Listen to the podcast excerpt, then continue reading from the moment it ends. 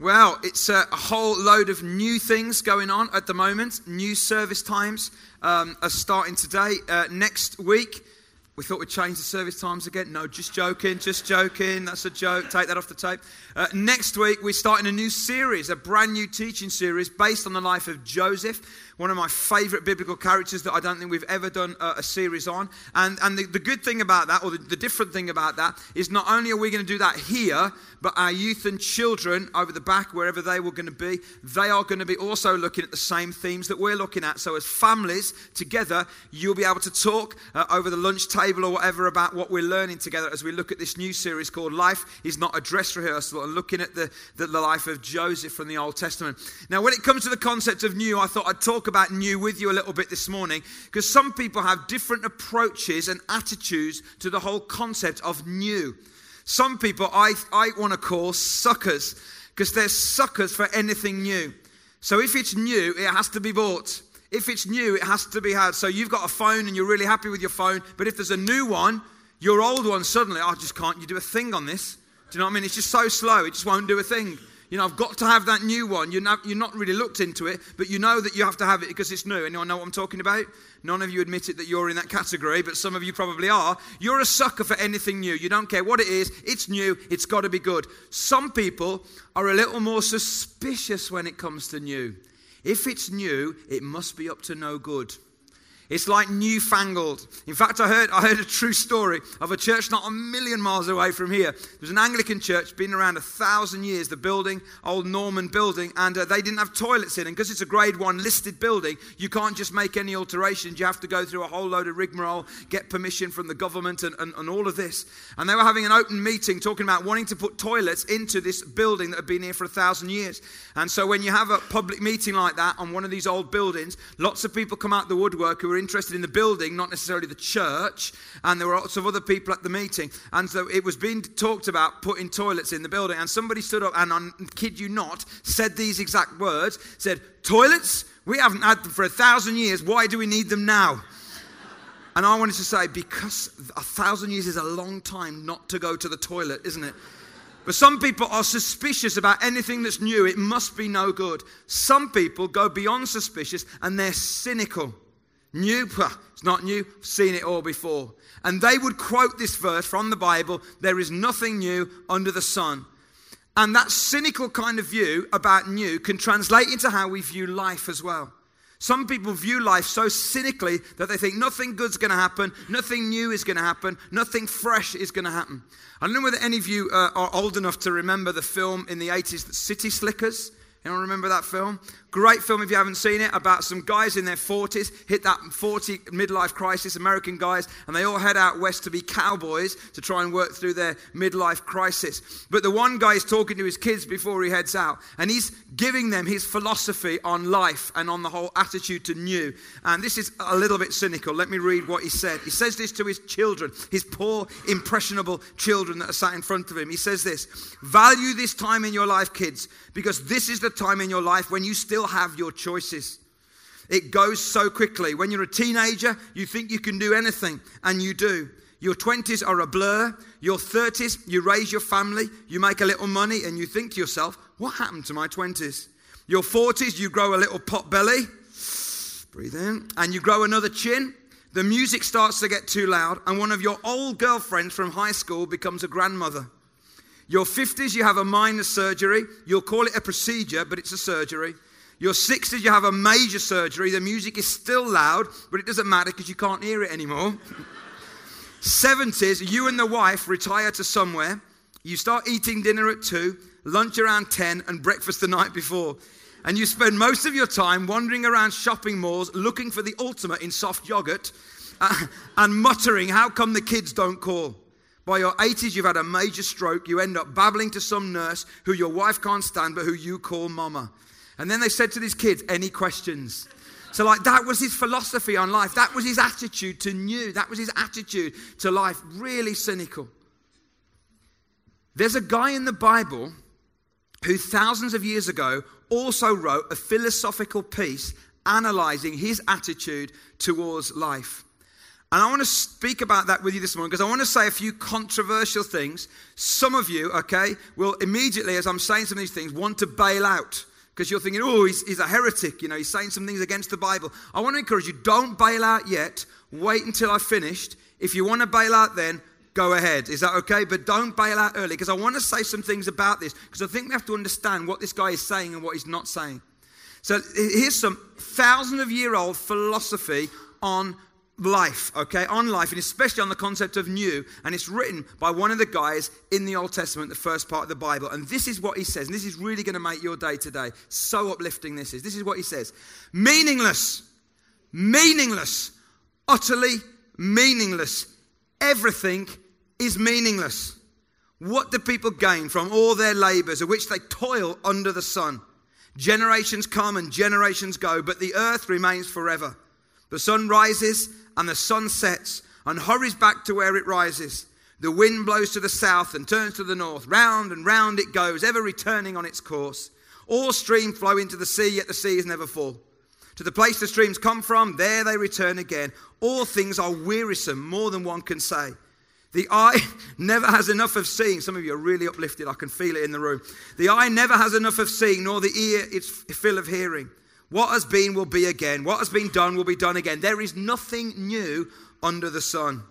Is there anything of which one can say, look, this is something new? it was here already long ago. It was here before our time. No one remembers the former generations, and even those yet to come will not be remembered by those who follow them. How many of you feeling good right now? Yeah? Should we finish it there? And this passage of scripture, because it's in the Bible, it's like a philosophy, it's like an approach, like a view of attitude towards life. But this is where I have the problem. It's written in the Bible, so that's important. But I have a problem with all of that as I read it at face value because I believe that God is a God of the new. And yet this guy is saying that there's nothing new under the sun. And yet I passionately believe when I look at the Bible, when I look at life, that God is a God of the new. You see, God started a new world after the great flood with Noah and his family. God started a new family with Abraham and his uh, family and descendants. God started a new nation. God started a new kingship with David and his descendants. Then, when Jesus came along, the Bible calls that the new covenant. And then, one of the writers in the New Testament, Paul, he says, when you give your life to Jesus and you become a Christian, you become a new what? Creation. And the Bible says right at the end, he's making all things new, it says in Revelation chapter 21. And there's going to be a new heaven and a new earth. So I'm struggling with this guy that writes all this stuff saying there's nothing new under the sun with my understanding that God is a God of the new. So what's happening here? How do we understand these words?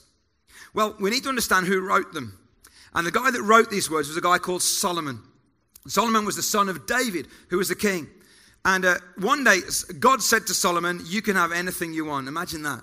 That's like the archetypal genie in the bottle thing, isn't it? You know, you can have one wish, you can have anything you want. And Solomon didn't ask for wealth, he didn't ask for fame, he didn't ask for power, he didn't ask for any of those things. He asked for one thing. He asked for the thing that Rachel spoke about last Sunday morning, if you were here. He spoke, he asked for wisdom. And God gave him wisdom, and because God gave him wisdom, and certainly early on in his life and in his kingship, he handled it well. He didn't later on, but he handled it well. Because he gave him this wisdom and he handled it well, what actually happened is that Solomon got all the other things as well. So, what Solomon got was he got every single thing that mankind looks for on the earth. He had women. Do you know how many women he had? A thousand wives. That's scary to me. A thousand wives. So, when it comes to sex and pleasure, physical pleasure, I think he covered all those bases. He had more money and wealth than anyone else in the world at that time. He had more power and more influence. He had wisdom. He had achievement. He had success. He had fame. He had popularity. He had celebrity. He had everything mankind wishes for. And you know what he says? It's all meaningless. There is nothing new under the sun. And this is interesting. And when you dive into these, these, verses, it talks about that word meaningless in the original language. Literally means like, it's, it's like a vapor, it's like a mist, it just disappears. And what he's saying is this He says, Listen, I have tried it all.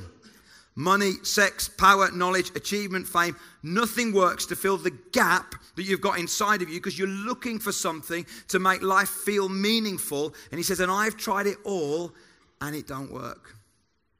I've tried it all and there's nothing new. It all feels old. New ideas? No, they feel old. Fashion? No. Old. New fashion is often old fashioned, recycled. New ideas? No. It's all old. And he says this incredible phrase then there is nothing new under the sun. But here's the point he's right and he's wrong. He's right as you look at it like that because there is nothing new under the sun. But here's the thought for you this morning there is nothing new under the sun, but our hope isn't under the sun anyway. There is nothing new under the sun, but beyond the sun, all things are new. You see, outside a relationship with God, you are destined for a life of endless repetition of the old. Nothing will really ever feel new outside of a relationship with God. And so that's where this whole passage of scripture comes alive for me. It's like Solomon was saying, I've tried it all and it don't work. It ain't new. It might satisfy you for a bit, but it won't ultimately satisfy you. Only a relationship with God will bring newness into your life. Because our hope isn't under the sun, our hope is beyond the sun, isn't it? And God, who is beyond the sun, came into our humanity and gave away through Jesus. We'll talk about that in a moment, whereby we can be connected to the life of God and then we can experience every day, the Bible says, new mercies. Isn't that wonderful? So every day we can experience new mercies because we're connected to a relationship with God who is not under the sun but beyond the sun. And there's something else that's interesting about this that even even things under the sun take on a whole different dimension when you're connected to the one who is beyond the sun.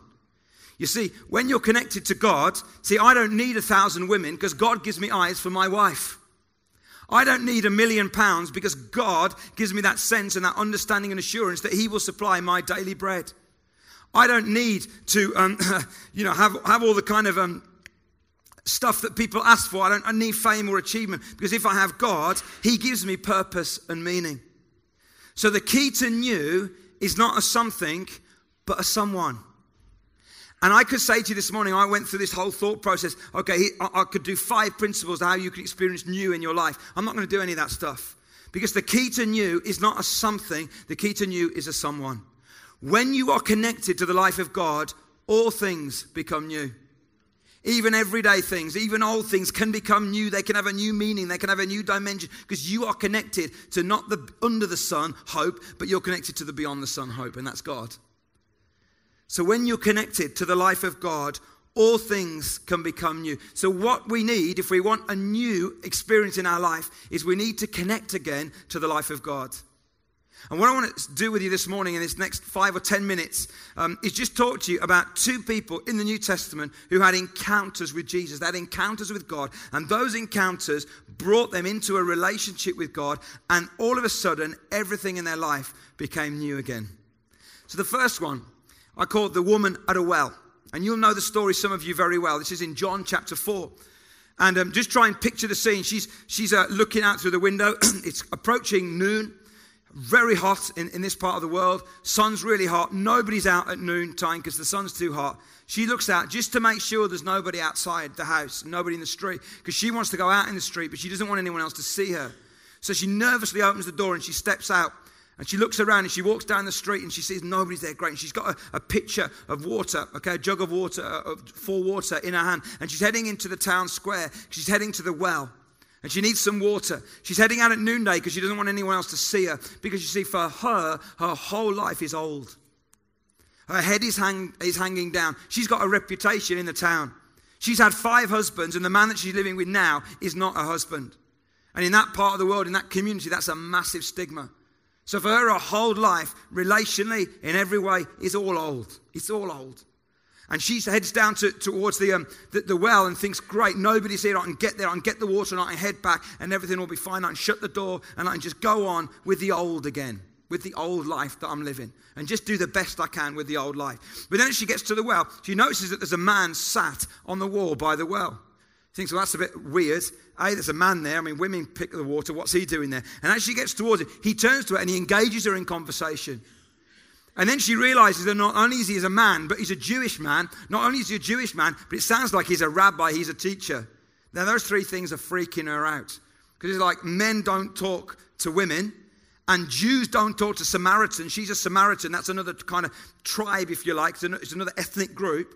And they were really at war with one another, a lot of enmity and hostility towards them. They never spoke to each other. And yet here's this Jewish man speaking to her. And he's a rabbi and a teacher, and he's speaking to me. And I'm a sinful woman. I'm a woman that's, that's got all this old relationship and baggage.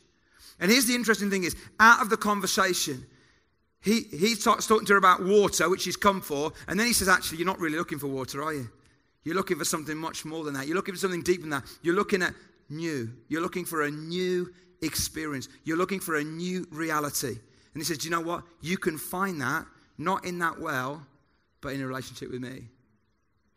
And the amazing thing is that at the end of that conversation, as she gets up, she runs back into the town and she starts talking to people who previously she wouldn't have talked to because she was so nervous and embarrassed. She starts talking to these people and she invites them to come and listen to this guy. And here's the interesting thing when you have an encounter with Jesus, Sometimes, you know, nothing on the outside changes, but everything on the inside is new. So nothing's different on the outside. She's still with this other fella. Who knows what happens there? We don't know. Nothing's different on the outside, but on the inside, everything's new. Because Jesus, by the way, makes all things new. Did you know that?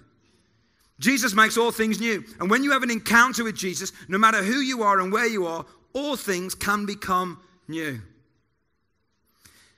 Now, the second story I want to think about is not a woman at a well, but is a man at a temple.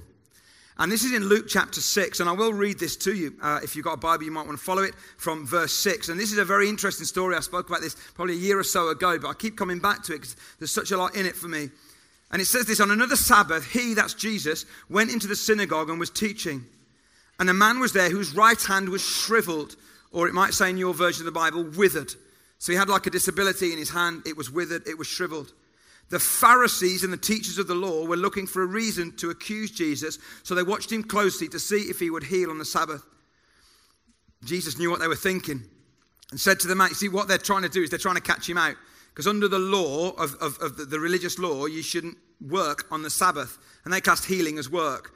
So they were trying to catch him out. Is he going to heal on the Sabbath? We'll catch him if he does. And he knew what they were thinking. So he said to the man with the shriveled hand, Get up and stand in front of everyone.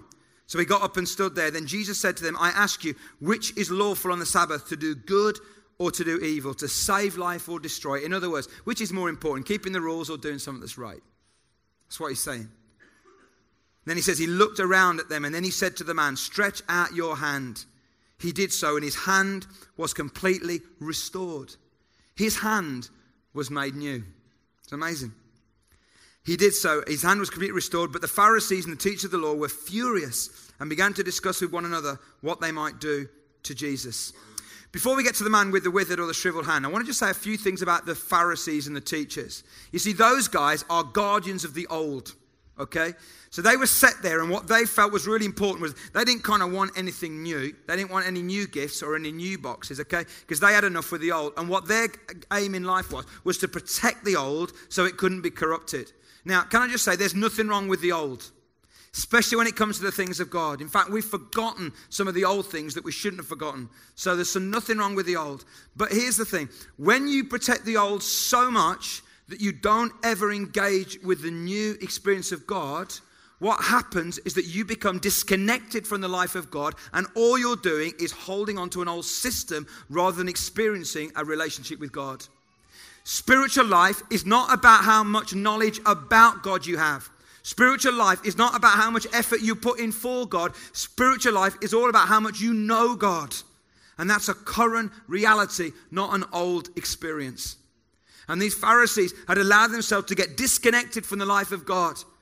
And they were so into holding on, guarding the old, that it was like concrete was being poured over their heart. And their heart had become hard and cold. Now, it's possible even in churches for people to get like this. And let me tell you what happens when people get like this.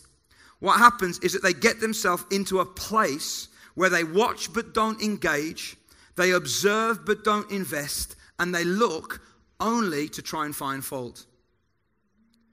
Now, you might think that would never happen in a church. Let me tell you, it can happen. where we over time can get to a place where all we do is we watch but we don't engage, we observe but we don't invest, and we look only trying to find fault. When that's happened, what has happened really is that we've got disconnected from the life of God. We're just guardians of the old, and nothing new under the sun lives in that world. But when you get connected to the life of God, all things become new. What I love about this church is so many older people in this church are so still connected to the life of God. So when they see new people coming in and they see us doing new things and changing new things, they don't get all uppity about it. They get really celebratory about it because they recognize that God's doing some new things. And it's not about the old, it's about engaging with the new in such a way that more and more people meet God. That comes when your life is connected to the life of God. But when you're disconnected from the life of God, your heart can get hard really easily and really quickly. And only an encounter with Jesus can change that. Because, by the way, Jesus makes all things new. So then we come to this man with the withered hand. Now, I like this man because he's a little bit like the woman at the well. No name, but with a really interesting story. See, both of these, the guy and the girl, that, that we don't know their name, but they had a really interesting story. What's happening to this man? I mean, from what we can read here, he, he, he doesn't speak in the story at all. It looks like he's on the edge. He's around the temple life, so he's obviously got some kind of religious kind of uh, yearning and desire, but he's on the edge. He doesn't really step in. It's like life happens to him and around him, but it doesn't happen in him and through him. Have you ever felt like that? that you're like you're watching in on stuff and you can see life around you and life happens to you, but it kind of doesn't feel like it's happening in you and through you. And then this withered hand, this shriveled hand on his right hand, which is really important in, in, in Jewish culture, um, could that be an outward expression of what might be happening inside of him? I wonder whether if you live your life like that, where you get passive, because he's a passive man, and life is happening to you and around you, but not in you and through you, do you actually get to a stage where actually your heart gets a little bit withered and shriveled as well? And could that outward physical thing just be a reflection of what might be going on inside of his heart? And, and Jesus does something really pastorally insensitive. Am I allowed to say that about Jesus? But he is really, because he says to him, okay, here's this man with this withered hand, which is a disability in these days. And what, what we would do is we say, right, we want to pray for you, but we need to do it quietly. We need to do it discreetly. Because we don't want to embarrass you, okay? So we'll take you out into another room uh, uh, uh and out on the side. But he doesn't do that. He gets him to stand right in the middle of everyone. And then, even more than that, worse than that, he asks him to, ha- to stick out the bit that's withered and shriveled. And as he reaches, because what Jesus is doing is this, he notices that this man has got disconnected from the life of God and has become passive. Can I say to you guys, and I want to say this with all passion and intensity, it's really possible for Christians to get passive in their relationship with Jesus. So you might come to church, you might go to life group, sing some songs, but you've got passive. And when you get passive, things wither. Your heart withers, your faith withers, you get passive. So Jesus says the way to get out of passivity is to be active and to do something. So he says, so reach out that bit that's gone passive. And as he reaches out that hand that's gone passive, he heals him and makes his hand new. But even more important than that, I think something's gone on inside this guy's heart. I think his heart's got new now as well. And as he walks out of that temple, I can just imagine he's got a new hand, but he's got a new heart. Because did you know, Jesus, by the way, he makes all things new. So, what about you this morning? Where are you at? What about you? Are you like that woman at the well? Perhaps you feel that your head is hanging low, that relationally, your whole life, that there's nothing new. And what you need more than anything else is to look up and to have a fresh encounter with Jesus because he makes all things new. Perhaps you actually like the Pharisees and you've allowed yourself to get like that kind of on the edge, a little bit of the guardian of the old. You've got disconnected from the spiritual life of God. You watch, but you don't engage. You, you observe, but you don't invest. You look just to find fault and that life giving relationship. And Jesus said to these guys, Listen, you search the scriptures because you try and get life, but actually, life comes from me and you won't come to me. It's not about how much you know, it's about who you know. Are you like the Pharisees? And you need to open up and let God begin to pour His Spirit and break open some of that hardness that might have got in your heart. Or are you like the withered man that didn't only have a withered hand, but perhaps a withered heart? And what you might need to do is to start being passive and to reach out and let Jesus touch you. Because when you do, do you know what? Jesus makes all things new. Isn't that amazing? So, what we're going to do is we're going to pray. And then in a few moments, we're going to do something that Christians, people have done for centuries. We're going to do something which is called communion. Basically, what this is is bread and juice. It speaks of the body and the blood of Jesus. That when Jesus died on the cross, um, what he did is he died on the cross and he was broken and he, he died. And on the third day after he died, he rose again. And something really interesting happened that in the temple, there was a bit in the temple where, where there was what they called the Holy of Holies, which was where, where they said God lived. That's where real spiritual life was. And there was a big uh, curtain in front of it. But when Jesus died, something amazing happened. That temple ripped in two. It was like a symbol of the fact that by Jesus, what Jesus done is he's made a way for us to be connected again to the life of God. And when you're connected to the life of God, he makes all things new. So we're going to celebrate that and we're going to remember that. But if I ask the band to come back up, but before we do that, we're going to pray. So why don't we pray? And I want to give you an opportunity this morning just to pause and to bring yourself before God right now. And it may be this morning that you're like that woman at the well. And you're sat there and your, your, your head is hung low, and that's how you live life. And, you, and your kind of, if you like, mantra is nothing ever will change. It's just the same old recycled. I want you to look up this morning because your hope isn't under the sun, your hope is beyond the sun. Your hope is Jesus who's come from heaven to earth to have a relationship with you, and He declares over your life all things can be new. So perhaps that's you this morning. You need to look up. Or perhaps you're like the Pharisees and you've allowed that concrete to get poured over your heart. And what I'd say to you this morning is Open up. Let God begin to break open that hardness of heart. Don't stay on the outside looking in. Be connected again to the life of God. Or perhaps you're like this man with a withered hand and a withered heart, and you've allowed yourself to get on the edge as well. And instead of being passive, now at this, this season that we're entering into and this new day, now's the day for you not to be passive but to be active and to reach out and to say, Lord, would you touch my life again? God, I want to know you. I want to know what relationship with you is really all about.